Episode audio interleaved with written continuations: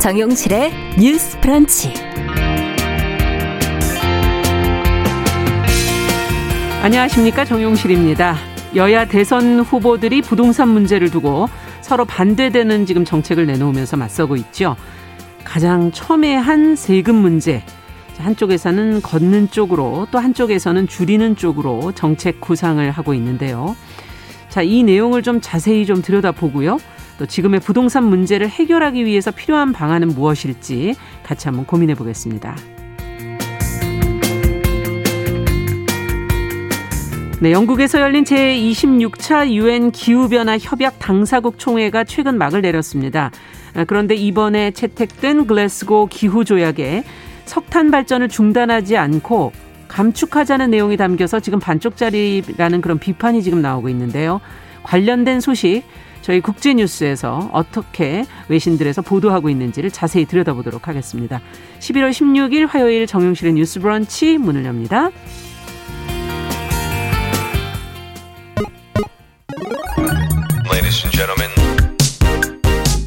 새로운 시각으로 세상을 봅니다. 정용실의 뉴스 브런치 뉴스픽.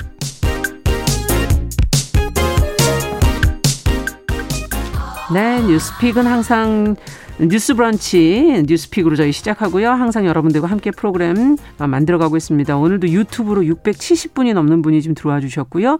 미무수아님, 써니스카이님, 최성우님, 박진우님 감사드립니다. 콩으로도 많이들 들어오십니다. 김태현님, 김진우님 감사드립니다.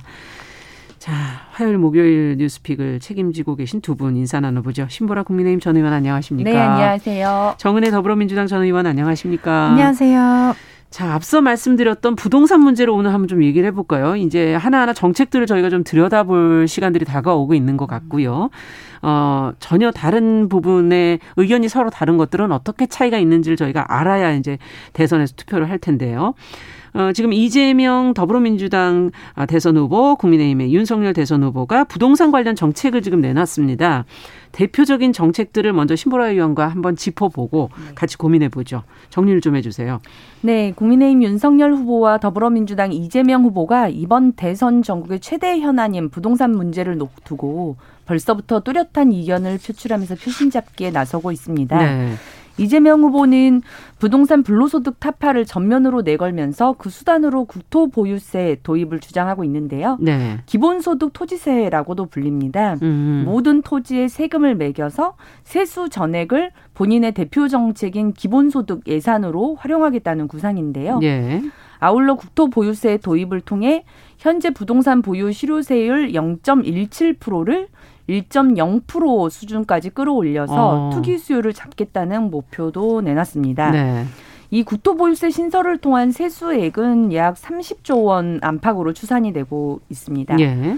윤선, 윤석열 후보는 반면 부동산 관련한 대대적인 세제 개편으로 감세를 주장하고 있는데요. 예. 윤 후보는 오는 22일부터 종합부동산세 일명 그 종부세 고지서가 발송되는 시기에 맞춰서 음. SNS에 대통령이 되면 종합부동산세를 재검, 전면 재검토할 것이라고 밝혔습니다. 네. 중장기적으로 아예 종부세를 재산세에 통합하거나 1주택자에 대해서는 면제하는 방안도 검토하겠다는 내용인데요. 음.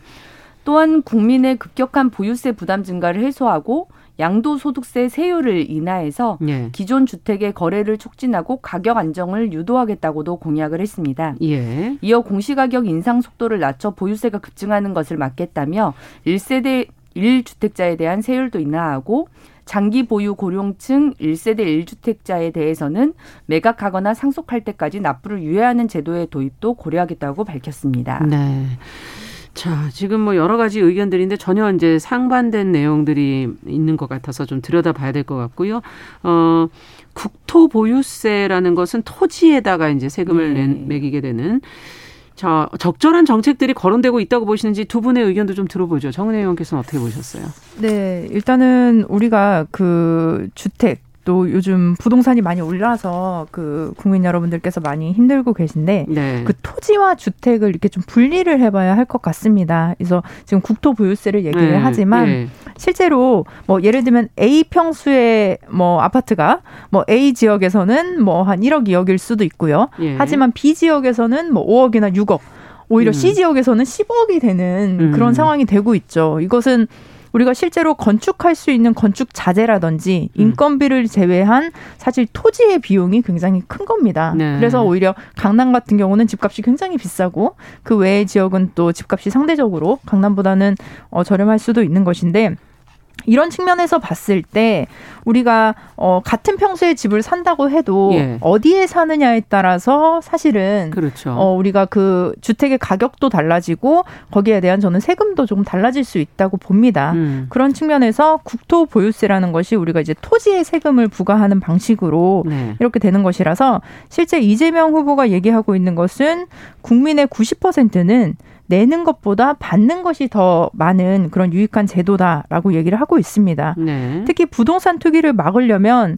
사실은 거래세를 좀 줄이고 보유세를 선진국 수준으로 올려야 하는데 그런 저항을 줄이기 위해서는 국토보유세가 전 국민에게 고루 지급하는 음. 그런 기본 소득형으로 나아갈 수 있다라고 합니다. 예. 가장 중요한 건 이번에 대장동에서도 마찬가지지만 그 공공 개발을 또 민간이 그 이익을 가져가는 경우도 있는 거죠. 그래서 예. 공공 개발 같은 경우는 또 모두가 이제 그 시민에게 돌려주는 방식으로 진행이 되고 국토보유세는 국토보유세대로 또 진행이 되고요. 그리고 마지막으로 우리가 지금 주택에서 가장 큰 문제가 공급이 적다는 거죠. 지금 부족하죠. 네, 네. 그래서 지금 주택 250만 호를 이제 두 후보 다 약속을 하긴 했는데 예. 이제 이재명 후보자 같은 경우는 어, 최소 100만 호를 기본주택으로 배정하겠다는 구상이고 또 윤 후보 같은 경우는 어, 130만 원을 신규 주택 공급을 약속을 하는데 특히 역세권의 민간 재건축 당지의 용적률을 한 300에서 500%까지 높이겠다라고 음. 또 얘기를 하고 있습니다. 근데 네. 지금 민주당에서는 약간 비판을 하고 있는 것이 어, 윤석열 후보의 뭐 주택 뭐 공급 정책도 있지만 특히 이제 종합부동산세 관련해서 또 이제 페이스북에 글을 쓰셨더라고요. 그래서 원래 기준선이 공시 가격에 11억 원으로 이제 인상이 되기도 했는데 예. 어, 여기서 조금 잘못된 그런 지적들이 문재인 정부와 민주당이 고가의 부동산을 소유하거나 다주택을 가진 국민을 범죄자 취급한다. 그러면서 고액의 세금을 부과한다라는 그런 글을 쓰시기도 했는데 네. 실제로 이재명 후보 같은 경우는 이제 1가구 1주택은 전혀 문제가 없다는 거죠. 사실은 한 가정이 한 가구에 집을 가지고 있는 것은 전혀 문제가 될 것이 없고 네. 가장 중요한 것은 두 채, 세 채를 갖고 있을 때 그 개수가 투기의 목적이냐 그 주택으로 인해서 돈을 벌 목적이냐 아니냐를 이제 구분하자는 것이고 네. 거기에 의한 세수를 좀 조정해야 된다라는 입장입니다. 네. 신무라 의원께서는 어떻게 보십니까? 네, 우선 그 국토보유세 관련해서는 예. 이제 그 발상 자체가 토지는 모두 공공재다라고 하는 개념에서 출발하고 있다 보니까 네. 이게 보수 정당을 생각하는 가치와 철학과도 완전히 이제 상반되는 예. 개념인 거죠. 기본적으로 소유권을 인정하는 시장 경제의 음. 원칙과 토지 모두는 공공재이기 때문에 공공의 입장에서 세금을 물리고 음. 그 세금으로 재원을 쓰겠다는 그 발상 자체가 네. 개념적으로 좀 동의하기가 어려운 구상. 이라는 점 그리고 두 번째는 어 지금의 이 부동산 폭등의 문제의 원인을 예. 투기로만 본다는 거. 예. 그래서 어 무조건 주택과 다주택 다주택자에 대한 과세 네. 과세가 가장 좋은 처방인 것처럼 예. 음, 말하는 이제 민주당의 이제 잘못된 처방이 저는 좀 문제라고 보고요. 네. 지금 어 그 일가구 일주택은 전혀 문제 삼지 않고 있다고 말씀을 하셨지만 예. 실제 주, 이 국토보유세는 일가구 일주택 자, 자에도 어쨌든 토지를 소유하고 있으면 세금 물리는겠다는 겁니다. 예. 그리고 세율도 높이겠다는 거기 때문에 예. 이건 일가구 일주택자에게도 세금이 올라간다. 증후보다 세금이 올라가는 증세다 음, 이런 얘기시군요. 것이다라는 말씀을 네. 드릴 수 있겠고요. 저는 이제 부동산 가격 폭등의 원인은 뭐로 보십니까? 가장 중요한 건 네. 저는 공급 문제라고 봅니다. 공급. 왜냐하면 우리가 한 10년 전만으로 거슬러 올라가 봐도요. 일기 신도시하고 이기 신도시가 연달아서 네. 지어지면서 사실상 이기 신도시 같은 경우는 음. 어 그때 당시에 분양 미분양 사태가 많았죠. 굉장히 속출을 네. 했었어요. 음. 그래서 분양가보다도 오히려 낮아져서 음. 더 문제가 됐었는데 그건 진짜 수요보다는 공급이 훨씬 더 많아지다 보니까 음. 자연스레 시장 가격에 의해서 조정이 됐던 거죠. 예. 근데 실은 문재인 정부 들어서 신도시 대책이나 뭐 재거, 재개발 재건축 규제도 계속 강화를 했기 때문에 새로 건물이 지어지지 않았고 음. 새로 이렇게 수도권 외곽 지역에 신도시를 건축하겠다라고 하는 그런 음. 공약도 전혀 뭐 되질 않으면서 예. 공급 자체가 굉장히 적어졌고요. 음. 그러다 보니까 부동산 폭등은 자연스럽게 도미노처럼 올라갔고 네. 그러다 보니까 결국 문재인 정부도 다 그때 21대 총선을 앞두고 음. 부랴부랴 삼기 신도시 대책을 발표하게 네. 되지 않았습니까? 네. 저는 이런 과정을 봤을 때 공급이 여전히 중요한 문제고 음. 따라서 그거는 여야 후보를 불문하고 지금 말씀하셨던 네, 것처럼 250만 원을 공급하겠다. 예, 네, 서로 지금 네, 얘기를 하고 있죠. 있는 것 같습니다. 네. 그리고 두 번째는 전 중요한 게 어, 공급은 지금부터 늘린다 하더라도 정상화되는 데는 저는 진짜 예. 5년 이상은 걸린다라고 예. 보고 당장 폭등한 부동산으로 인한 그 피해에 대한 음. 정부 차원의 대책과 네. 어, 그 새 정부의 공약 이게 굉장히 중요하다고 보는데요. 그런 예. 측면에서 현재 이제 세제 완화 검토랄지 이런 조치들이 음. 나오고 있는 것 같아요. 네. 근데 민주당도 저는 아쉬운 게 실은 그 지난 4월 재보선 참패 이후에 그 양도 양도소득세 기준을 완화하겠다고 발표를 했었습니다. 예. 그 과세 표준이 9억 원인데 예. 그걸 12억 11억, 원으로 올리겠다. 예, 12억 원으로. 네. 근데 그리고 나서 그냥 뜨뜻미지근한 반응처럼 아무런 후속 대책을 연결하지 않았다가 음. 지금 이제 그 다시 그 종합부동산세 예. 이게 이제 부과 시점 22일을 앞두고 있다 보니까 그렇죠, 부동산 민심이 네. 흉흉하다 이렇게 느꼈는지 이제서야 이거 다시 정기국회 때 통과시키겠다고 어제 그 재정 소위를 열어가지고 예. 이 법안을 논의를 했어요. 음. 그러니까 완화하겠다고 말만 하고 이제 대책은 이제서야 다시 음. 하는 모습이 좀 어, 안타깝다라는 생각이 그러네요. 들고 예. 윤석열 후보는 어, 보유세 부담 완화와 함께 다주택자까지도 양도세를 한시적으로 50% 낮추자는 음. 의견을 내놨더라고요. 저는 양도소득세 부담을 낮추는 건 부동산 경기 활성화 그러니까 매물들이 이제 많이 나올 수 있다라고 하는 측면에서 음. 실은 양도세가 너무 높으니까 팔기를 주저하는 부분들이 있거든요. 네. 그래서 이거는 좀 부동산 경기 활성화에도 일정 정도 도움이 될 것 같다라고 일시적인 봅니다. 거다. 예. 예. 자, 그러면 여기에 대해서 정내 의원도 더 네, 일단 저도 그 주시죠. 공급 부분에 네. 있어서는 사실 여야 할 것 없이 또 전 국민들이 다 공감을 하시는 부분이라고 생각합니다. 그래서 그럼요. 예. 공급을 어떻게 할 것이냐 이것이 가장 중요한 것인데 예. 지금 이렇게 좀 수도권으로만 집중되어 있는 그리고 수도권에 살고 싶어 하게 만드는 음. 어떻게 보면 이런 구조들을 먼저 저는 좀 개선을 해야 할 것 같습니다. 그래서 좀 지역 균형 발전도 함께 이루어져야 하고 예. 그리고 지역 지역에 있는 그런 주택과 또 수도권에 있는 주택들의 어떤 그런 차이들 이런 음. 것들은 좀 극복 하는 것이 중요한데 네.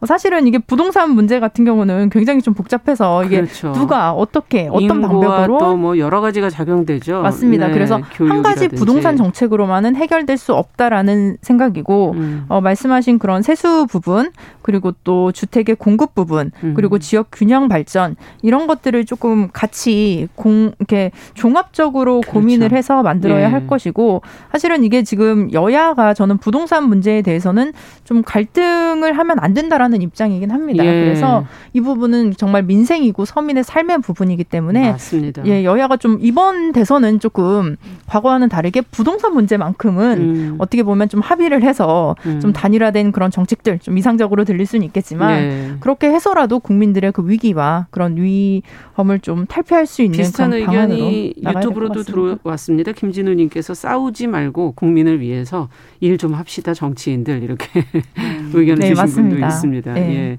자, 더, 더 의견을 좀 어, 주시죠. 어, 음, 세부적인 내용들이 많으니까. 이 음. 부동산 관련한 해법과 관련해서는 예. 갈등이 없을래 없을 수 없겠다는 생각이 든 게 저도 이제 음. 그 윤석열 후보와 이재명 후보의 네. 공약을 이렇게 살펴보면 그러니까 해법의 차이가 너무 극명해요. 그러니까 부동산 시장의 결국 가격 안정을 음. 시장이 주도해서 해결하도록 할 것이냐, 그렇죠. 공공이 주도해서 해결하도록 예. 할 것인가에 대해서부터 완전히 대립각에 서, 서 있는 정책이거든요. 예. 그래서 이걸 바, 문제를 바라보는 방식도 다른 거군요. 네. 네. 그래서 방식이 다르기 때문에 음. 어 그러니까 세금을 완화하고 음. 그냥 개발과 이런 것들을 민간의 영역에 나, 맡겨서 음. 안정화시킬 거냐, 음. 공공이 주도해서 모든 걸 해결하고 거냐. 그 공공을 통해서 세금 부담을 오히려 높여서 그 재원을 다른 방안으로 음. 쓸 것이냐, 이거에 대한 어느 쪽의 국민의 합의가 더 어, 동의가 예. 동의가 더 있느냐. 예. 어, 이것이 좀 중요할 것 같고요. 그러네요. 다만 지금 나오는 공약들이 좀 거칠고 설리군 공약이라는 점은 문제점으로 많이 지적이 되는 것 아, 같습니다. 예. 그러니까 그걸 어떤 방향으로 해결해 갈 것인지에 대한 로드맵이 잘 나와 있지 않기 음. 때문에 그런 부분들이 좀 더 치밀하게 공개되어야 국민들이 그렇죠. 그 수준을 동의할 수 있지 않을까라는 생각이 맞는 듭니다. 말씀이네요. 예, 좀 더 연구와 또그 네. 현장에서의 목소리들을 조금 더 들어야 되지 않을까 하는 그런 네. 생각도 드네요. 자, 두 번째 얘기로 좀 가보도록 하죠. 뭐, 얼마 전에 현장 실습을 나갔다가 무리한 작업에 투입돼서 사망한 고등학생 보도를 저희가 한 번 더 해드렸는데, 고 홍정훈 군 관련 소식 어, 이 지금 서울시 교육청이 이 일을 이제 막기 위한 조례를 추진하겠다라는 게 지금 보도가 나왔어요. 관련 내용을 좀 살펴보면서 좀 더 보완해야 될 대목은 없는지 한번 살펴보겠습니다. 네, 그 네. 서울시 교육청이 직업계 고등학교 현장 실습 관련 벽교에 현장 실습생의 자법 작업 거부권이 포함되도록 그 조례 개정을 추진했습니다. 네. 어, 그 우리나라의 그 산업안전보건법 52조에 따르면 근로자는 산업재해가 발생할 급박한 위험이 있을 경우에 작업을 중지하고 대피할 수 있다라는 그 법안이 있는데요. 예. 이것이 약간 좀 확대된 그런 개념이라고 보시면 될 것 같습니다. 네. 그래서 고등학교 현장 실습 지원에 관한 조례, 특히 서울특별시에서 나온 이것은 현장 실습생은 현장 실습 중 산업재해 혹은 신체적, 정신적 위험이 발생할 위험이 있을 경우에는 현장 실습을 거부 혹은 중지할 수 있다라는 음. 이런 규정을 만든 것입니다. 네. 그 이번 개정은 앞서 서울시 교육청이 지난달 26일부터 또 지난 5일까지 진행한 직업 계고 현장 실습 안전 특 별 점검에 대한 후속 대책의 일환입니다. 네. 특히 특성화 고등학교에 70개 또 마이스터고 4개의 교를 이제 또 이렇게 조사를 했는데요. 거기서의 방문 점검을 통해서 그 문제점을 발견하고 음. 또 시정 조치들도 적발이 됐는데 여기에 대한 이제 후속 대책으로 음 이렇게 발표를 또 했습니다. 또 이번 특별 점검 이후에도 학기 말까지 현장 실습 운영 중인 기업에 지속적으로 그 순회 지도를 음. 하고요. 또 취업 지원센터에 그 부당 대우 신고 센터를 상시 운영하기 로 했습니다. 네. 자, 지금 이 조례 추진 내용을 지금 이제 간략하게 정리를 해 주셨는데 어, 만드는 것 자체는 의미가 있겠지만 학교의 의지 또 현장에서 또 과연 어떻게 될 것인지 기업은 또 어떻게 그걸 받아들여야 할지 실효성이 있도록 하기 위해서는 또 어떤 논의들이 더 필요할지가 조금 더 얘기가 되어야 될 것 같거든요. 두 분께서는 어, 어떤 다른 추가 조치가 더 필요할지 음. 조례 추진에 대한 입장을 좀 얘기해 주시죠, 신무라 의원께서. 네. 법률이나 뭐 조례로 보장하는 그 권한이 있는 것과 예. 그 권한을 실질적으로 활용할 수 있는 것과는 좀 다른 맥락인데요. 음. 어쨌든 이번 조례 조치는 좀 필요한 조치라는 생각은 들었습니다. 네. 이제 산업안전보건법이 지난해 3월에 개정이 되면서 예. 현장 실습생들도 산업안전보건법에 의한 이런 안전 조치랄지 음. 산업재해로부터의 보호 이런 조치들을 이제 받게 되어 있는데 네. 어, 말씀하신 것처럼 산업재해가 발생할 급 박한 위험이 있을 때 그럴 때는 그럴 때 거부권 거부권 작업 네. 중지권을 근로자가 사용할 수 있도록 되어 있는데 네. 거기에 더 확대해서 뭔가 정신적 그 신체적 위험이 발생할 가능성이 있을 경우에도 음. 이 작업 거부권을 보장한다는 내용이 이 조례 내용이거든요. 예. 그렇기 때문에 이제 그 현장 실생의 입장에서는 어 원래 그 현장 실습을 나가기 전에 음. 협약서를 이제 체결을 합니다. 현장 기업하고요. 기업과 네. 그 현장 그 협약서의 내용에 실제 이제 현장 실습을 하게 될 경우에 직무의 어떤 내용 음. 이런 것들을 이제 기록하게 되어 있는데 예. 그 협약서에 없는 내용인데 어 만약 그 업무를 시켰을 경우 음.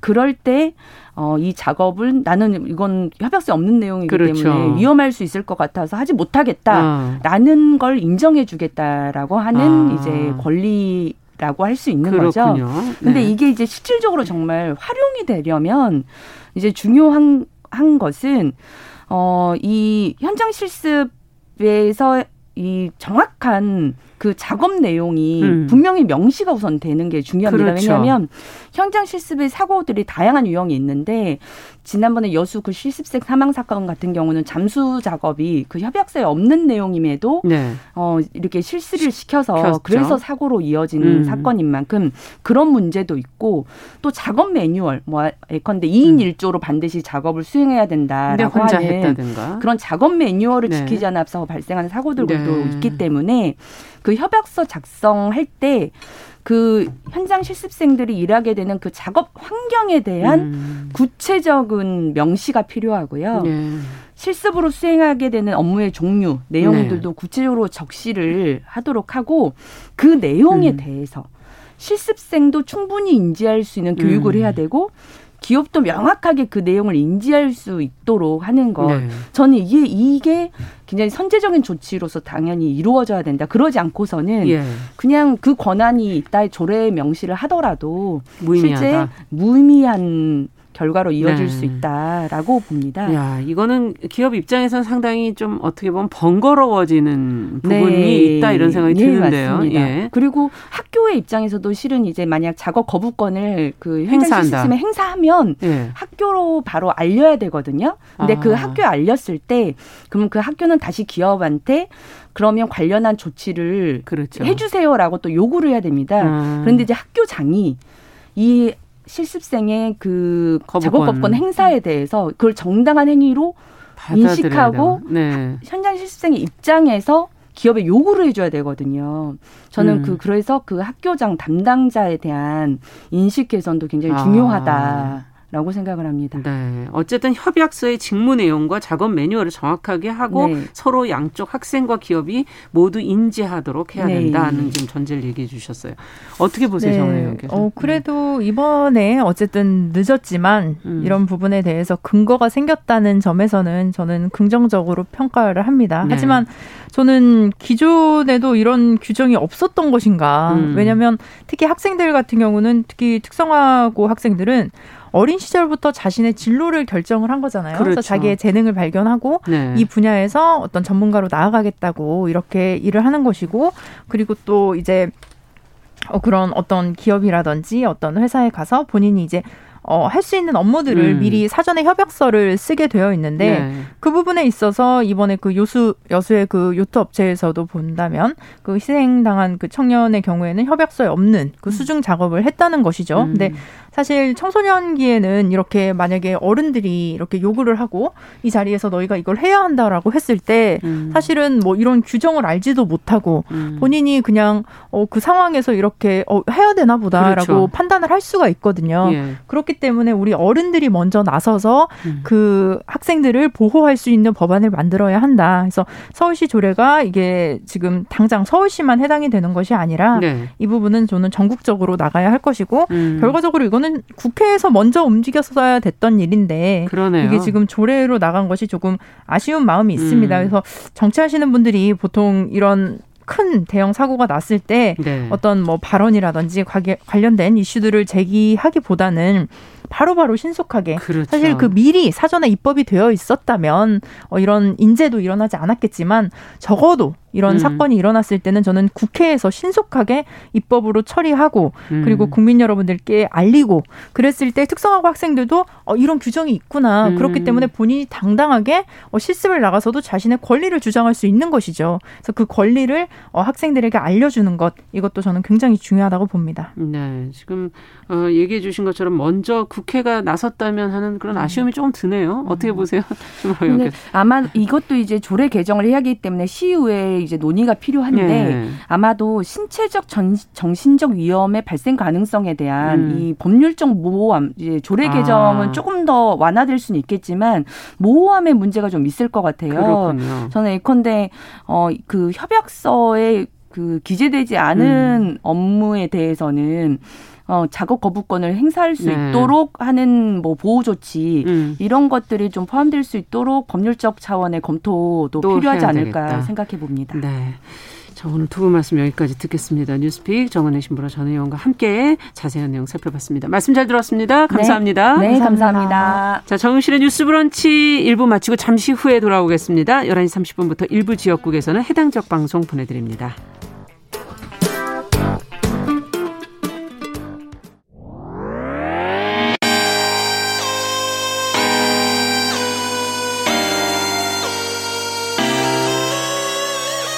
사람들은 삼루에서 태어났으면서 자신이 삼루타를 친 것처럼 생각하며 살아간다라는 음. 말이 있어요.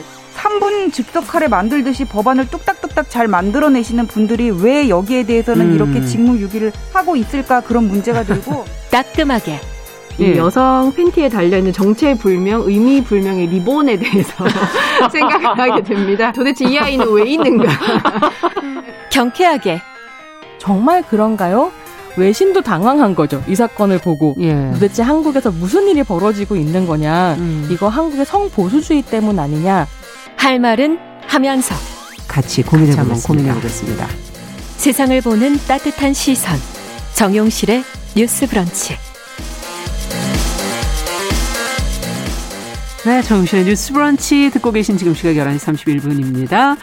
자, 시인의 시선으로 뉴스와 세상을 보는 시시한가 시간입니다. 오늘도 방수진 시인 자리해 주셨어요. 어서 오세요. 네, 방수진입니다. 오늘은 어떤 뉴스를 갖고 오셨을까요? 네. 국내 한 중견기업이 퇴사한 직원들에게 감사 편지와 한우 선물을 보낸 사실이 뒤늦게 알려져서 어, 화제가 되었는데요. 진짜 화제가 될 만한데요. 퇴사를 한 이후에 그 회사가 나한테 이런 선물을 준다. 음. 어이 자체 굉장히 신선한 이야기인 것 같은데 예. 이 온라인 커뮤니티에서 퇴사한 지 정 11년이나 된 회사에서 온 연락이라는 제목의 글이 공유됐는데요. 음. 한 네티즌이 과거에 다녔던 회사에서 보냄 감사 편지와 한우 선물 세트 사진이 담긴 이 글을 캡처본 형태로 딱 뒤늦게 올려서 퍼진 거라고 합니다.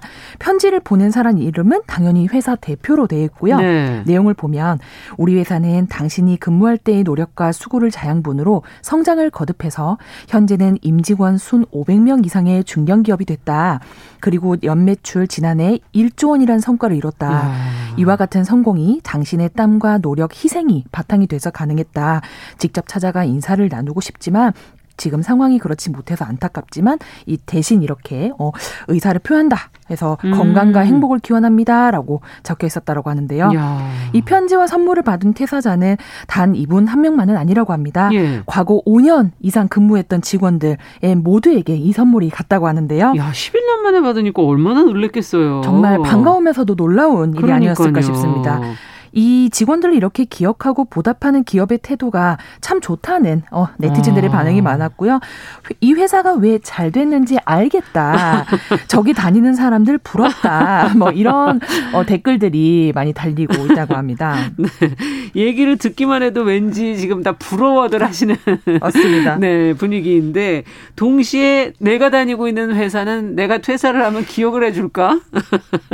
나를 기억해 줄까? 이런 생각들을 아마 다들 하시 하시지 않을까 하는 생각이 들고 자, 이 기사 보시면서 다들 만감이 교차하실 것 같은데요. 맞습니다. 어떠셨어요, 방송진 씨는? 저는 이런 회사라면 내 청춘을 바칠 수 있지 않을까 이런 생각을 해봤습니다. 언제부턴가 참 회사라는 곳이 예. 나의 미래를 설계하고 자아 실현을 도와주는 곳이라기보다는 예. 정력과 청춘을 반납하고 돈을 받는 곳 이렇게 저희가 생각하게 된 것 같아서 참 예. 씁쓸했는데요. 이 정도 회사라면 내 인생의 한 부분을 투자했다는 것이 제 인생에서도 굉장한 그러네요. 자랑스러움이 될 것 같아요. 네. 네. 이런 회사가 혹시 더 없는지 어. 저도 다니고 싶다 뭐 이런 생각이 들었습니다. 네. 이렇게 회사가 성장한 이유 중에 하나가 앞서도 이 회사가 왜 잘 됐는지 알겠다 음. 그렇게 말씀하신 것처럼 사람 하나하나 직원 하나하나를 귀하게 대하는 태도 이게 성장의 이유가 아닐까 하는 생각이 들었고 요즘에 어찌 보면 좀 이 노동을 어, 너무 값싸게 취급하고 또 사람 귀한 줄 모르는 풍토가 있는 건 아닐까 그래서 더 이게 좋은 반응이 있었던 것 같아요. 어떻게 보세요? 맞습니다. 앞서 말씀드렸던 것처럼 회사가 직원들을 단순히 자신의 그 회사의 성장을 위해서만 필요한 도구로서 음. 이제 본다는 인식이 퍼지면서 노동 착취다, 노동 음. 부품화다 이런 말이 등장하지 않았나 싶은데요. 하지만 회사가 있기 전에 직원이 먼저 있어야 되지 않겠습니까? 그렇죠. 하나의 직원이기 이전에 한 사람으로 인정받고 대우받는다는 기분이 있어야 음. 전 노동도 가능하다고 보거든요. 그 한 사람으로 인정받고 대우받는다는 것은 저는 바로 잊지 않는다라는 것과 같은 음. 뜻이라고 생각합니다. 지금의 회사가 이 회사의 성공이 혹은 이 회사의 앞으로의 건강이 음. 회사 오너 한 사람의 노력으로 이루어진 것이 아니라 그렇죠. 그것을 가능케 한 숱한 직원이 있었음을 잊지 않겠다라는 것이 바로 음. 그 사, 람 자체로서 대우해주는 느낌이 아닐까 싶어요. 예. 저 우리가 상대방으로 인해서 우리가 잊지 않고 기억하는 대상이 된다는 것을 느낄 때 상대에 대한 더욱 큰 애착과 희생을 발휘할 수 있다. 저는 또 그렇게 보거든요. 예. 그래서 지금 이 11년 된 회사에서 감사 편지와 한우 세트를 보낸 건 예. 단순히 뭐 이렇게 감사 의미를 넘어서 아 이전에 내가 이랬었지 하는 생각과 더불어서 지금에 있는 이 회사에서도 내가 더 열심히 해야겠다라는 그럼요. 어떤 자아 존중감과 예. 그러한 마음을 느끼게 하는 내가 좋은 회사를 다녔었네 이런 자부심도 또 굉장한 자부심이 예. 드는 아주 바람직한 행기가 아니었나 싶습니다. 네. 자, 작게라도 기업 운영하시는 분들 입장에서는 어, 아마 이런 얘기도 하실 것 같아요. 좀 기억될 만한 직원이 돼봐라. 네, 너네가 먼저 잘해봐라. 네. 뭐 이렇게 생각하시는 분도 계실 음. 것 같은데 젊은 직원들에 대해서 특히 요즘에 조직 생활에 대해서 음. 너무 노력이 없는 거 아니냐, 이기적인 음. 거 아니냐, 이렇게 생각하는 어, 간부들이나 경영진들도 꽤 있는 것 같아요. 네, 맞습니다. 저도 좀 조심스럽긴 하지만 음. 저 역시도 회사를 다니는 입장 아니겠습니까? 저희 회, 회사 대표님도 자주 그런 말씀을 하십니다. 네. 요즘 사람들은 너무 이기적이다. 아. 예전처럼 단체 생활, 단체에 대한 어떤 책임감 음. 굉장히 부족하다. 이렇게 말씀 많이 하시거든요. 예. 저도 일정 부분 이해는 됩니다. 뭐 음. 뭐 예전 부분 예전 분들은 회사를 다니면 이런 복잡한 생각을 하지 않고 그렇죠. 그냥 회사 다니면 회사에 충실해야지. 내가 회사 열심히 하면 보상을 뭐 해주겠지. 뭐 그렇죠. 뭐 이렇게 회사가 크면 나도 큰다. 뭐 음. 이런 생각이었던 것 같은데 회사에서는 그러다 보니까 흔히 말하는 MZ 세대, 요즘 음. 세대한테 희생해라. 너희들은 회사에 너무 희생하지 않는다. 음. 이기적이다. 이렇게 몰아가는 느낌이 있는 것 같아요. 네. 근데 저는 한편으로 그런 생각도 들거든요. 지금은 시대도 변했고 음. 요즘 세대들이 회사와 자신의 관계, 이 바라보는 시각 자체가 예전과 음. 달라졌는데 그렇다면 회사 입장에서는 요즘 그런 세대들의 변화된 모습을 보고 싶다면 회사는 어떤 노력을 했는가? 저는 이런 또 반문을 하고 싶은 거죠. 서로 물어보기만 하네요. 서로 계속 너는 어떤 노력을 네. 했냐? 단순히 조직 생활을 해라 해라, 뭐 이기심을 버려라 이런 말 말고 음. 그러면 직원들의 마음을 얻으려면 내가 어떻게 해야 될까 아. 이런 생각을 해봤냐는 반문이 드는 거죠. 예. 그런데 옛말에 그런 말 있지 않습니까? 어떤 사람의 마음을 얻으려면 그 사람이 좋아하는 걸 보지 말고 그 사람이 싫어하는 것을 하지 말면 된다. 이런 아. 말이 있어요. 그러니까 직원이 진정으로 원하고 또 원하지 않는 것이 무엇인지 이 회사 경영진들이 과연 들여다봤을까? 아, 그쪽도 고민이 필요하다. 네, 그렇게 생각이 노력이 듭니다. 필요하다. 좀 사랑스러운 꼰대가 되어야 되지 않는가? 아. 막 이런 생각도 해보게 됩니다. 네. 자, 근데 정말 어쨌든 서로의 기억에 오래 남는 또 음. 계속 고마워할 만한 그런 조직이나 회사가 서로 되려고 노력한다면 어떻게 해야 될까? 이런 뭐 조직 문화는 참 좋더라. 지금 한 예를 보여주시긴 했지만 또 기억나시는 게 있다면 한 가지 정도. 네, 맞습니다. 저도 뭐 조직 생활을 하는 회사원의 신분을 음. 가지면서 제가 중간 역할이다 보니까 이제 보이더라고요. 이 회사 아래 위가 다, 아래 위가 다 아, 네. 어떤 생각으로 서로를 바라보는가 네. 이걸 궁금했는데 그래서 제가 좀 몇 개 준비를 해봤습니다. 어. 첫 번째 이제 뚜렷한 목표 의식을 좀 심어주는 게 좋을 것 같습니다. 음. 보상 역시도 확실히 해주는 거죠. 네. 요즘 세대들한테 주인 의식이 없다, 희생 안 한다라고 라고 하지 말고 어떻게 하면 주인 의 식이 생기겠는가, 음. 어떻게 하면 희생하겠는가를 보면 내가 희생한 만큼 확실한 보상이 돌아온다는 생각이 들 때그 음. 마음은 자연스럽게 저는 생겨난다고 봐요. 아. 업무가 많은 시즌에는 업무량이나 프로젝트의 성공 여부에 따라 확실하게 보상이 주어짐을 약속을 아. 하고 당신의 희생이 무의미하게 사라지는 게 아니라 음. 휴가든 아니면 실질적인 금액이든 음. 어떤 방식으로든 직원들에게 돌아온다라는 생각을 심어주면 음. 좋을 것 같아요. 그 지금 제가 다니고 있는 회사도 외부 PT를 참여할 때 네. PT를 성공하면 입찰 금액의 일부를 사원 금액의 포상금으로 분배한다는 내부 규칙이 아, 있습니다. 오. 이렇다 보니까 PT 준비할 때 굉장히 힘들지만 그렇죠. 언젠간 보상이 온다라고 생각을 하니까 그게 너무 밤을 막 세워서도 하고 네, 밤을 세워서도 하게 되더라고요.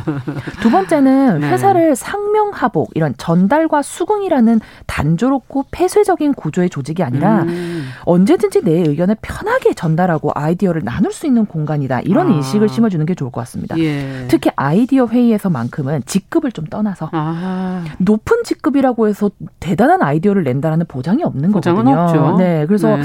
제가 본 그 어떤 회사에서는 땡땡땡's voice 이렇게 해가지고 직원들의 음. 소리와 의견을 무기명으로 제안하게 해가지고 어. 회사가 참고하는 곳도 있더라고요. 네. 그래서 어, 내 회사는 내가 하고 싶은 말 눈치 안 보고 할 수 있다 음. 이런 자신감과 자긍심을 가지는데 뭐 좋은 방침이라는 생각도 들었습니다. 네. 자, 그렇다면 여기에 적합한 시는 뭐가 있을까요? 시라는 건 이런 세속을 좀 떠나서 뭔가 있을 것 같은데. 맞습니다. 좀 세속을 떠나서 우리가 또 원론으로 돌아가서 무엇을 네. 다시 되짚어 봐야 될까 음. 생각이 있을 때 저는 정호승 시인의 고래를 위하여라는 시를 준비를 해봤는데요. 음. 먼저 일부분 좀 낭독해드리고 이어서 말씀 나누도록 하겠습니다.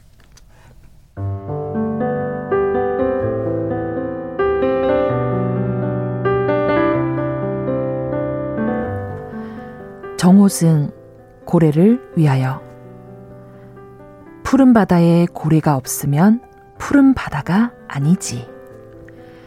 마음속에 푸른 바다의 고래 한 마리 키우지 않으면 청년이 아니지.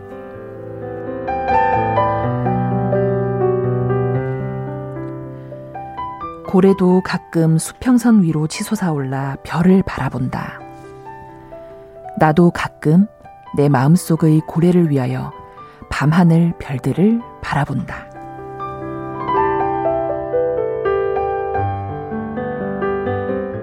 네, 정호성 시인의 고래를 위하여 네. 우리 마음속에 고래 한 마리 키우지 않으면 뭔가 굉장히 긍정적이고 네, 맞습니다. 예. 이게 이제 푸른 바다에 고래가 있음이 당연한 것처럼 음. 우리가 살아가는 세상에는 사실 내일을 기대하게 만드는 이 미래를 위해 열심히 달리게 만드는 희망과 이상이 존재해야 그렇죠. 되죠. 정호승 시인은 이런 힘을 힘차게 헤엄치는 고래로 표현하고 아. 있는데요. 우리가 사는 세상이 푸른 바다라고 한다면 그 푸른 바다에는 반드시 고래, 희망이 음. 있어야 된다고 말하죠. 그리고 그 고래의 희망을 가슴에 품고 사는 사람이 바로 청년이라는 겁니다. 네. 우리 사회를 이끌어가고 원동력이 되어주고 활발한 경제 활동을 하는 청년들에게 고래 같은 희망이 더욱 절실하고 또 간절한 것이 아니겠습니까? 음. 하지만 일각에서는 이 당면한 행복을 누리고 미래를 위해 현재를 전혀 희생하지 않는 요즘 세대들을 보고 극단의 이기주의라고 할지도 음. 모르겠습니다. 하지만 저는 이 시를 읽고 참 궁금해졌습니다. 음. 요즘 세대들이 왜 고래처럼 그렇게 힘차게 전진하지 않는지, 아. 왜 하늘로 솟아오르지 않는지, 왜 아. 그럴 수밖에 없는 것인지는 과연 누가 궁금해하고 있을까요? 예. 그래서 고래 같은 희망이 사라진 지금 어쩌면 청년들에게 푸른 바다는 더 이상 푸른 바다가 아니라 검붉은 바다로 보이지 않을까라는 음. 걱정도 됐고요. 고래도 가끔은 수평선 위로 치솟아서 별을 바라보듯이 음. 우리도 한 번쯤은 고개를 내밀고 다 같이 희망을 꿈꿀 수 있는 사회를 어, 만들기 위해서 어떤 노력을 기울여야 할까 생각해보는 시간이 필요하지 않을까 싶어요. 네. 앞으로도 많은 청년들이 멋지고 늠름한 고래로 성장할 내일을 기대해 네. 보면서 오늘 이야기를 좀 마무리해 볼까 합니다. 그러네요. 고래처럼 힘차게 뛰어오를 수 있도록 그런 바다를 만들어주는 역할 필요할 것 같네요. 자, 시시한가? 오늘은 어, 고래에 관한 이야기, 특히 사람을 귀하게 여기는 회사 이야기 속에서 우리 마음속 고래 이야기를 시를 통해서 들여다봤습니다. 방수진 시인과 함께했습니다. 감사합니다. 네, 감사합니다.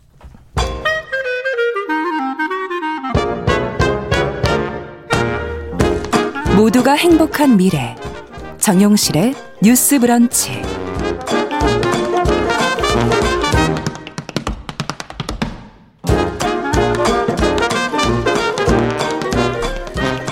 네, 정실의 뉴스 브런치 듣고 계신 지금 시각 11시 43분입니다. 자, 국제사회의 이슈 깊고 넓게 좀 살펴보겠습니다. 국제뉴스 조윤주 배신캐스터 자리해 주셨어요. 어서 오세요. 네, 안녕하세요. 자, 뭐 저희가 앞서도 말씀 오프닝에서 말씀드렸지만 제 26차 유엔 기후 변화 당사국 총회가 13일에 폐막을 했는데 네네. 이 회의에 대한 뭐 평가 아, 뭐 오늘은 좀 지구 온난화 문제 이걸 좀 들여다 봐야 되겠습니다. 네네. 먼저 그 용어 정리부터 좀 하고 가죠. 네. 예. 뭐 많이 나오죠. 유엔 기후 변화 당사국 총회, 어, 파리 기후 변화 협약, 교토 의정서 네. 세 가지 좀 일단 정리를 좀 해드릴게요. 네. 어, 유엔 기후 변화 당사국 총회는 COP라고 이제 이렇게 줄여, 줄여서 부르는데요. 많이 그렇게 부르시더라고요. 네, 그래서 이번 회에는 COP 26, 음. 그러니까 26번째 COP 회의. 그러니까 COP가 뭐냐면 Conference of the Paris. 그래서 이제 당사국 총회라는 의미를 가지고 음. 있습니다. 첫 번째 회의가 1995년 독일 베를린에서 시작이 됐고요. 네. 어, 2020년에 코로나19 때문에 개최되지 못한 것을 빼고는 1년에 한 번씩 열립니다. 그래서 네. 이번에 영국에서 열린 회의가 26번째 회의가 그렇군요. 되는 건데요. 음, 이번 회의에서는요, 세계 각국이 그 탄소 배출량을 얼마나 줄일 것인지 그거를 얘기하는 그게 가장 구체적으로 핵심적. 이제 얘기가 들어가는 네네, 거죠. 네, 맞습니다. 네. 어, 당사국 총회에서는요 온실가스를 가장 많이 배출한 국가와 그리고 어쩌면 금세기 안에 지구상에 사라질 수 있는 여러 작은 섬나라 대표들이 음. 다 똑같은 위상에서 음. 같이 머리를 맞대고 토론을 진행했는데요. 그래서 이게 회의가 지난달 31일 시작됐고 음. 원래는 이번 달 12일 끝날 예정이었는데 하루 음. 지나서 13일 날 이제 끝난 겁니다. 그렇군요. 그리고 이제 교토 의정서는 어 1997년 일본에서 열린 3차 COP 회의를 말하는 거고요. 예. 그때는 예. 지금처럼 많은 나라가 참여하지 않았고요. 주요 선진국 37개 나라가 우리 온실가스 좀 줄여봅시다라고 음. 얘기를 하게 된 겁니다. 어, 이게 바로 그 유명한 교토 의정서고요. 그러네요. 그런데 문제는 37개 나라만 말한다고 해서 기후 변화를 대응할 수 있는 게 아니기 그렇죠. 때문에 이제 점점 많은 나라들이 포함이 됐고 2015년 파리에서 있었던 21차 COP 회의에서 모든 당사국들이 다 같이 노력을 음. 해봅시다라고 합의를 했었고요. 그때 나온 내용이 파리 협약이고 지구 평균 온도 상승을 2도씨 아래로 억제하고 가능하면 1.5도씨 이상 넘지 않도록 음. 해봅시다라고 목표를 걸었는데요. 하지만 지금처럼 이렇게 계속 온실가스를 배출한다면 이 목표를 달성하기가 어렵죠. 어려울 것 같습니다. 네. 그리고 이제 또 중간에 일이 있었던 것이 트럼프 대통령이 취임했을 당시 미국이 파리 협약에서 탈퇴했었고요. 기억납니다. 네, 그리고 조 바이든 대통령이 취임하자마자 파리 협약에 다시 네. 복귀를 하면서 들어가게 된 겁니다. 네. 음, 파리 협약에 가입한 국가들은 온실가스 감축 목표를 제시해야 되고요.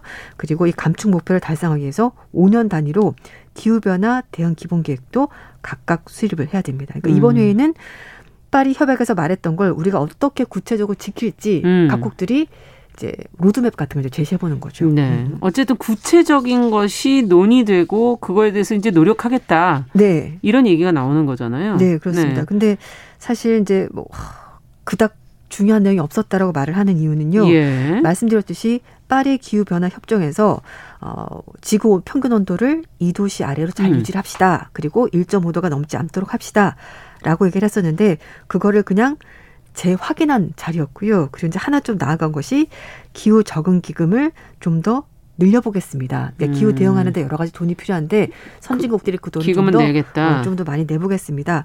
뭐 그 정도 평가가 나오고 있습니다. 그래서 좀 사실 알맹이가 없지 않았냐. 아니 근데 지금부터가 중요한 때인데 지금까지 이제 큰 얘기들을 한 거고 네네. 이제는 각국이 목표를 제시하면서 이제 구체적으로 네. 가야 되는 단계인데 여기에서 지금 어, 이번 회의 결과가 성공이냐 실패냐가 언급이 되고 있다는 건 좀 문제가 네. 아닐까 싶긴 한데요. 맞습니다. 왜 그런 걸까요? 일단 뭐 그래도 성공적이다라고 평가하는 이유가 있는데요. 예. 첫 번째는 이번 회의에서 최초로 화석 연료 감축에 대한 직접적인 언급이 있었다는 겁니다. 그래서 예. 이게 처음이다라는 얘기가 나왔는데요. 탄소 저감 장치가 없는 석탄 발전을 단계적으로 감축하고 비효율적인 화석 연료 보조금을 단계적으로 중단하기 위해서 노력을 합시다라는 문구가 들어 있었습니다. 네. 그런데 이 부분에 대해서도요. 처음보다 후퇴했다는 얘기가 나오는데 원래는 단계적으로 감축하는 것이 아니라 단계적으로 결국은 중단하겠습니다라는 문구였는데 이게 단계적으로 줄이겠습니다라고 한 발 물러나게 된 그러네요. 겁니다. 원래는 이제 어느 시점이 되면 중단해야 어, 되는 석탄 거잖아요. 발전을 하지 맙시다. 예. 이게 원래 이제 그 전에 각국들이 이제 사전 조율하면서 음. 나왔던 얘기인데 이게 왜 감축으로 바뀌었냐면은요. 어, 지금 온실가스 배출을 가장 많이 하는 나라는 순서로 대보면 중국, 미국, 인도, 러시아 네. 이런 순으로 나오는데요. 다 인구가 많은 나라들이에요 네. 지금. 네. 특히 이제 중국과 인도 중에서도 인도가 더 많이 개도국을 대표하는 나라인데 예. 개도국은 그거 좀 곤란하다. 석탄 발전 안 하는 거 곤란하다. 왜냐하면은 음. 우리는 아직도 빈곤 문제가 있고 그리고 아주 상당수의 많은 사람들이 석탄과 나무를 떼고 있는데 이걸 어느 시점까지 중단하라고 하면 우리 경제 무너지는 얘기 아니냐. 못 사는 사람이 더 음. 힘들다. 이건 말이 안 된다라고 얘기를 하면서 결국은 중단이 아니라 감축, phase down으로 음. 수정해달라고 강력히 요청했고요.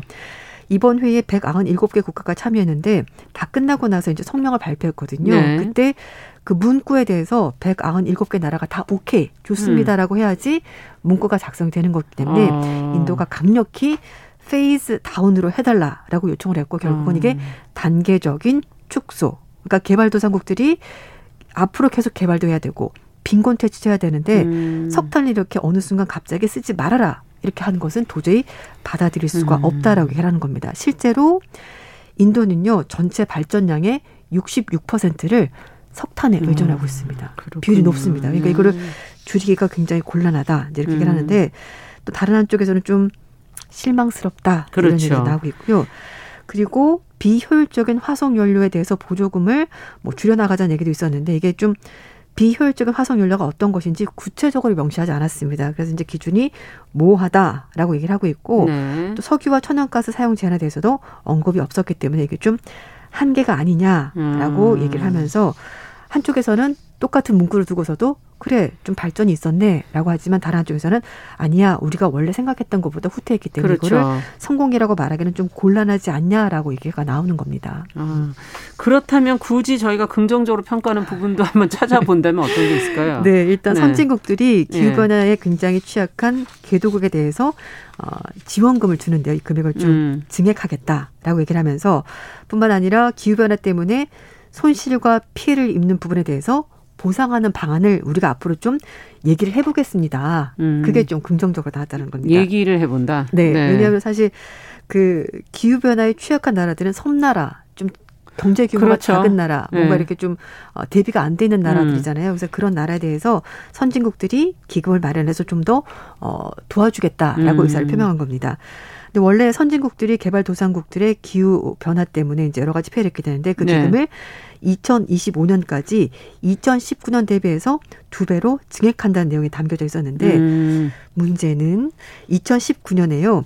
원래 그 경제협력 개발기구 OECD 측에서 어 기후 개발 기후 대응과 관련해서 이제 선진국이 약속한 금액이 있었거든요. 예. 그거에 비해서 한 200억 달러 좀 적게 모였습니다. 그래서 일단 그 전에도 물론 천억 달러 정도 내겠다고 약속을 음. 했었는데 막상 내놓은 금액을 보니까 그게 훨씬 미치지 못했고 음. 시간이 지나면서 어, 기후 변화가 점점 자주 발생하고 극단적으로 발생하잖아요. 네. 그러니까 시간이 지나는 동안에 비용이 더 커진 겁니다. 그러니까 돈을 더 많이 낼 수밖에 없네요. 없는 그런 네. 구조가 된 거죠. 그래서 어떻게 보면 약간 생생내게 같기도 한데 어쨌든 그러네요. 그나마 그 전에 약속했던 거에 비해서는 돈을 좀 더 내겠습니다라고 음. 말한 것이 그나마 좀 나은 거다. 음. 뭐좀 긍정적으로 평가하는 부분이다 라고 하는데 말씀드린 것처럼 기금 설립, 구체적 으로 음. 어떤 기금 설립하겠다는 없기 때문에 이거는 좀 아, 실효성이 떨어지는 것 아니냐라는 지적도 나오고요. 그래서 환경 단체들도 너무 말밖에 없었던 것 아니냐라는 음. 지적이 나오는 겁니다.